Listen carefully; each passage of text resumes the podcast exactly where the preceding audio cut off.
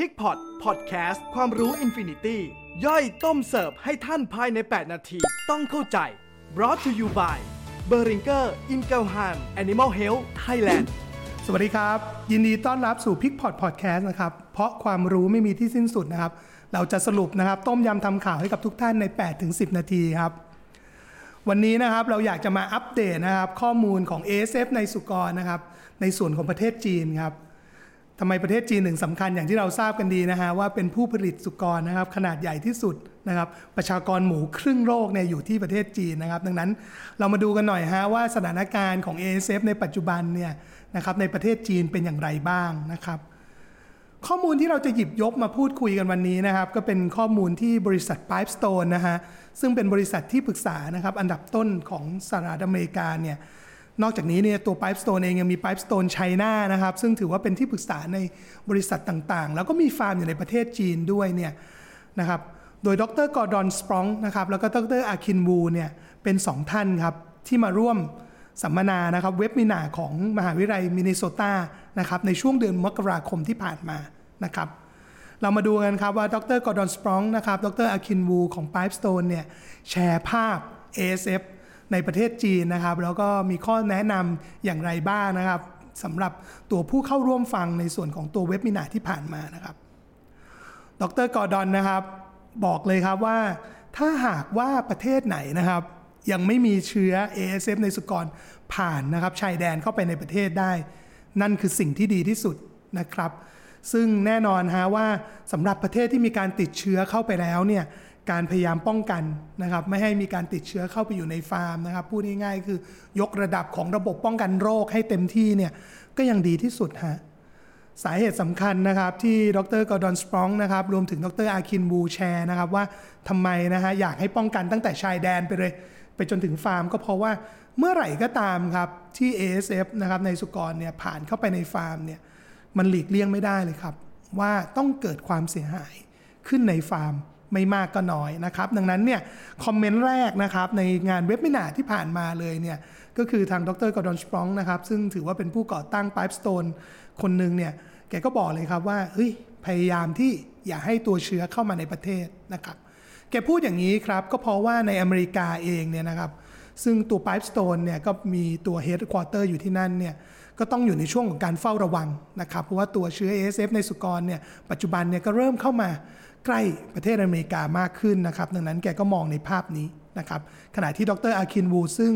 อยู่ที่ประเทศจีนเนี่ยก็บอกว่าเวลาที่เข้าไปในฟาร์มแล้วเนี่ยมันเสียหายค่อนข้างเยอะนะครับปัจจุบันฮะการเฝ้าระวังนะครับในส่วนของโรค ASF ในสุกรในประเทศจีนเนี่ยให้ความสำคัญนะครับในเรื่องของการปนเปื้อนนะครับ ในสิ่งแวดล้อมมากๆนะครับเราได้ยินกันไปในหลาย EP นะครับในส่วนของ p i c p o t Podcast เองเนี่ยเราพูดไปแล้วว่าเส้นทางนะครับหรือการเฝ้าระวังเรื่องของการปนเปื้อนของเชื้อ ASF ในสุกรเนี่ยในสิ่งแวดล้อมนะครับในเส้นทางการขนส่งในรถขนส่งต่างๆเนี่ยเป็นแนวทางที่เราต้องเฝ้าระวังนะครับ ซึ่งก็ตรงนะครับกับสิ่งที่ทางประเทศจีนนะครับ ซึ่งถือว่าเป็นประเทศแรก ๆ ที่เจอปัญหาเนี่ยก็ยังให้ความสำคัญในส่วนนี้มากขึ้น อีกแนวทางหนึ่งครับ ก็คือในเรื่องของ lab นะครับเรื่องของการตรวจติดตามนะครับ หาตัวที่ติดเชื้อหรือตัวที่เพิ่งเริ่มป่วยได้เร็วนะครับ ให้มากยิ่งขึ้นนะครับ ดรอาคินวูเนี่ยบอกว่าปัจจุบันนะครับภาพของเชื้อไวรัสนะครับในประเทศจีนเองเนี่ยก็มีการเปลี่ยนหน้าตาไป นะครับในอดีตเนี่ยเวลาที่ติดเชื้อเข้าไปเนี่ยจะเจอปัญหาในเรื่องของแสดงอาการทางคลินิกอย่างชัดเจนนะครับสามารถตรวจจับด้วยสายตาได้ง่ายมากขึ้น ปัจจุบันเนี่ยนะครับเป็นสายพันธุ์ที่เปลี่ยนแปลงไป ดรอาคินบูใช้คำภาษาอังกฤษว่าเป็น modified strain นะครับเกิด การยุ่งยากมากขึ้นนะครับในการตรวจจับ แสดงอาการทางคลินิกไม่ชัดเจน ค่อยๆ ติดเชื้อเรื้อรังไปเรื่อยๆ ภาพนี้ไม่ได้เจอเฉพาะในเมืองจีนนะครับ อย่างที่เราได้ยินมาในหลาย ๆ แหล่งข่าวรวมถึงในหลาย ๆ EP ของพิกพอตเอง เช่นเดียวกันว่า ภาพนี้ก็เจอมากขึ้นในประเทศเวียดนามด้วยเช่นเดียวกันนะครับดรคินวูครับบอกว่าภาพของการเปลี่ยนแปลงของตัวเชื้อไวรัสที่เปลี่ยนไปอย่างนี้เนี่ยส่วนหนึ่งนะฮะก็เกิดจากการที่ในประเทศจีนเนี่ย มีการพึ่งพานะครับ แล้วก็มองว่าหลาย ๆ ฟาร์มเนี่ยจะใช้ในเรื่องของตัววัคซีนที่ผลิตในประเทศ ไม่ว่าจะเป็นแบบที่ขึ้นทะเบียน หรือไม่ขึ้นทะเบียนก็ตามนะครับ แล้วก็ละเลยในเรื่องของระบบป้องกันโรคไป การที่มีการใช้วัคซีนนะครับ ทั้งแบบที่ขึ้นทะเบียนและไม่ขึ้นทะเบียนอยู่อย่างนี้เนี่ยก็เป็นตัวผลักดันหนึ่งฮะให้ตัวตัวเชื้อไวรัสเนี่ยมันอาจจะมีการเปลี่ยนแปลงหน้าตาไปนะครับ ดรคินวูยังย้ำกับผู้เข้าร่วมฟังเว็บวินานะครับว่าในประเทศจีนนะครับมีวัคซีนให้เลือกใช้เยอะมากทีเดียวนะครับสำหรับ ASF ในสุกร แต่อย่างไรก็ตามนะครับในความเห็นนะครับที่ทาง Pipestone แชร์มาในเว็บมินาเนี่ยก็คือยังไม่มีตัวไหนนะครับที่สำเร็จแล้วก็ได้ผลดีนะครับดังนั้นเนี่ยในส่วนของฟาร์มในประเทศจีนนะครับที่ Pipestone ดูแลเนี่ยก็เลยจะให้ความสำคัญนะครับในเรื่องของการตรวจสอบ ตรวจให้เร็วนะครับจัดการกับหมูป่วยให้ไวนะครับแล้วก็ทดสอบนะครับเฝ้าระวังมอนิเตอร์ในสิ่งแวดล้อมนะครับซึ่งเป็นแนวทางที่เรานะครับแนะนำให้ปฏิบัติอยู่ในปัจจุบันนะครับดรกอร์ดอนนะฮะยังแนะนำนะครับแล้วก็บอกอีกนะครับว่าในประเทศจีนเนี่ยในส่วนของฟาร์มหลาย ๆ ฟาร์มนะครับที่ทาง Pipestone ดูแลอยู่ หรือแม้กระทั่งในฟาร์มเอกชนหลาย ๆ เจ้าเนี่ย ก็มีแล็บนะครับในลักษณะที่เป็น on-site ของฟาร์มแล้วเช่นเดียวกันนะครับอย่างน้อยสำคัญที่สุดครับในฟาร์มแม่พันธุ์ เพื่อที่จะได้สามารถออกผลแล็บนะครับเวลาที่มีการตรวจหรือเฝ้าระวังเนี่ยหรือมีข้อสงสัยเนี่ยให้ผลแล็บออกได้ภายใน 1 วัน แล้วก็วางแผนนะครับในการเคลื่อนย้ายตัวหมูขุนแล้วก็แม่พันธุ์ต่างๆนะครับได้อย่างทันท่วงทีนะครับซึ่งดรอาคินเนี่ยก็ยังเสริมอีกนะฮะว่า การลงทุนในเรื่องของการตรวจนะครับ testing เนี่ยเป็นข้อมูลที่เป็นการลงทุนที่สำคัญมากๆนะครับ แล้วก็ในส่วนของการลงทุนในช่วงหนึ่งปีที่ผ่านมาในปี 2022 ของประเทศจีนก็คือให้ความสำคัญนะฮะในเรื่องของการตรวจด้วยวิธี PCR รวมถึงการยกระดับ Farm Biosecurity หรือสุขศาสตร์นะครับ เรื่องของสุขศาสตร์ ความปลอดภัยทางชีวภาพเนี่ยสำคัญมาก ๆ ให้ความสำคัญ2ส่วนครับ ซึ่งจริงๆแล้วก็ตรงกับหลักการในการควบคุมที่พวกเราคุยกันมาตลอดนะครับ ก็ในเรื่องของบุคคลและสิ่งแวดล้อมครับตัวอย่างนะครับที่ดรอาคินวูยกขึ้นมานะครับสำหรับฟาร์มในประเทศจีนก็คือ มีการสวอปครับ บุคลากรและคนนะฮะก่อนที่จะเข้าไปในบริเวณฟาร์ม รวมถึงก่อนที่จะเข้าบริเวณพื้นที่ในการเลี้ยงสัตว์ครับ เมื่อทำการสวอปเรียบร้อยแล้วนะครับ อยู่ในพื้นที่ที่เป็นเฝ้าระวังนะครับ หรือเป็นพื้นที่กักโรค เมื่อผลแลบออกมานะครับ เป็นลบถึงได้อนุญาตนะครับ ให้ผ่านเข้าไปในฟาร์ม แล้วก็มีการอาบน้ำเข้าฟาร์มอีกรอบหนึ่งแล้วก็มีการสุ่มนะครับสวอปหลังจากการอาบน้ำอยู่อย่างสม่ำเสมอนะครับ ดังนั้นจะเห็นได้เลยว่าประเทศจีนเองก็เอาเรื่องของแลบเรื่องของการ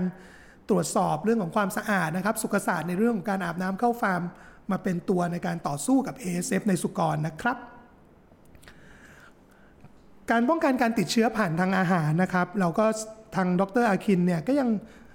แนะนำเพิ่มเติมครับว่าในปัจจุบันเนี่ยในการผลิตอาหารสัตว์นะครับแล้วก็ที่ใช้เนี่ยก็มีการใส่ตัวสารนะครับต่างๆ ในการฆ่าเชื้อนะครับ เชื้อไวรัสเนี่ยในอาหารไปด้วยนะครับ เป็นฟีดมิทิเจนนะครับ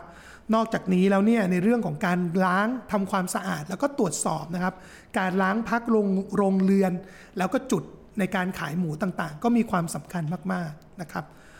ดรอาคินวูเนี่ยบอกไว้เลยนะครับว่าการติดเชื้อนะครับ ASF ในสุกรเนี่ยนะครับในประเทศจีนเนี่ยนะครับภาพของการติดเชื้อทางอากาศเนี่ยไม่ได้มีหลักฐานไม่ได้มีข้อมูลที่ชัดเจนนะครับ ส่วนมากก็ยังเป็นภาพของการติดเชื้อผ่านทาง direct contact แต่อย่างไรก็ตามครับ ก็ยังมีการพบนะฮะว่าสามารถเจอตัวเชื้อเนี่ยอยู่ในพวกเศษนะครับเศษฝุ่น เศษสกปรกต่างๆ หรือตัวแมลงได้นะครับ ดังนั้นความสำคัญครับในเรื่องของการล้างทำความสะอาดโรงเรือน ก็จะต้องให้ความสำคัญมากขึ้นนะครับ ในเรื่องของการล้างฝุ่นล้างเศษคราบต่างๆ แล้วก็การกำจัดแมลงออกไปนะครับ นี่ก็เป็นสิ่งหนึ่งครับที่ทางประเทศจีน ให้ความสำคัญเพิ่มเติมขึ้นมานะครับ ดังนั้นเราจะเห็นครับภาพของการเฝ้าระวังนะครับ ASF ในสุกรนะครับหรือ African Swine Fever เนี่ยนะครับในประเทศจีนซึ่งเป็นประเทศที่เริ่มต้นเจอประเทศแรกนะครับ มาจนถึงปัจจุบันประชากรหมูเนี่ยเขากลับมาแล้วนะครับ อยู่ที่ประมาณ 45-50 ล้านแม่เนี่ยก็พบว่าการปรับปรุงนะฮะระบบป้องกันโรค ลดความเสี่ยงนะครับของการนำเชื้อเข้าฟาร์ม การตรวจสอบประเมินติดตามอย่างรวดเร็วนะครับ ให้ความสำคัญกับเรื่องห้องปฏิบัติการมากขึ้นเนี่ย ก็ยังเป็นปัจจัยหลักในปัจจุบันนะครับของการควบคุม ASF ในสุกรอยู่นะครับจริงๆ แล้วก็เป็นแนวทางเดียวกันนะครับที่ทางกรมปศุสัตว์นะครับ สมาคมผู้เลี้ยงสุกรแห่งชาตินะครับ สมาคมสัตวแพทย์ควบคุมฟาร์มสุกรไทย แล้วก็นักวิชาการในประเทศไทย เราก็อยากจะให้ความสำคัญในการเฝ้าระวังตรงนี้นะครับ ควบคู่ไปกับการติดตามนะครับ ในเรื่องของการตรวจสอบพิกโฟต่างๆนะครับ การจัดการเพิ่มเติมนะครับ แล้วก็เฝ้ารอครับติดตามเรื่องของ ประสิทธิภาพของวัคซีนนะครับซึ่งในปัจจุบันเนี่ยนะถึงเวลานี้ก็ยังไม่ได้มีวัคซีนที่จดทะเบียนขึ้นทะเบียนขึ้นมานะครับสำหรับวันนี้เวลาก็หมดลงแล้วนะครับ ก็อย่าลืมติดตามข้อมูลวิชาการดีๆนะครับของ p i c p o d Podcast นะครับ Talk a t e c h YouTube Channel นะครับ p i c k y Connect Facebook นะครับ แล้วก็ p i c k y Connect Line กดไลค์กดแชร์กด Subscribe ได้ แล้วเรามาพบกันใน EP ถัด ๆ ไปครับ สวัสดีครับ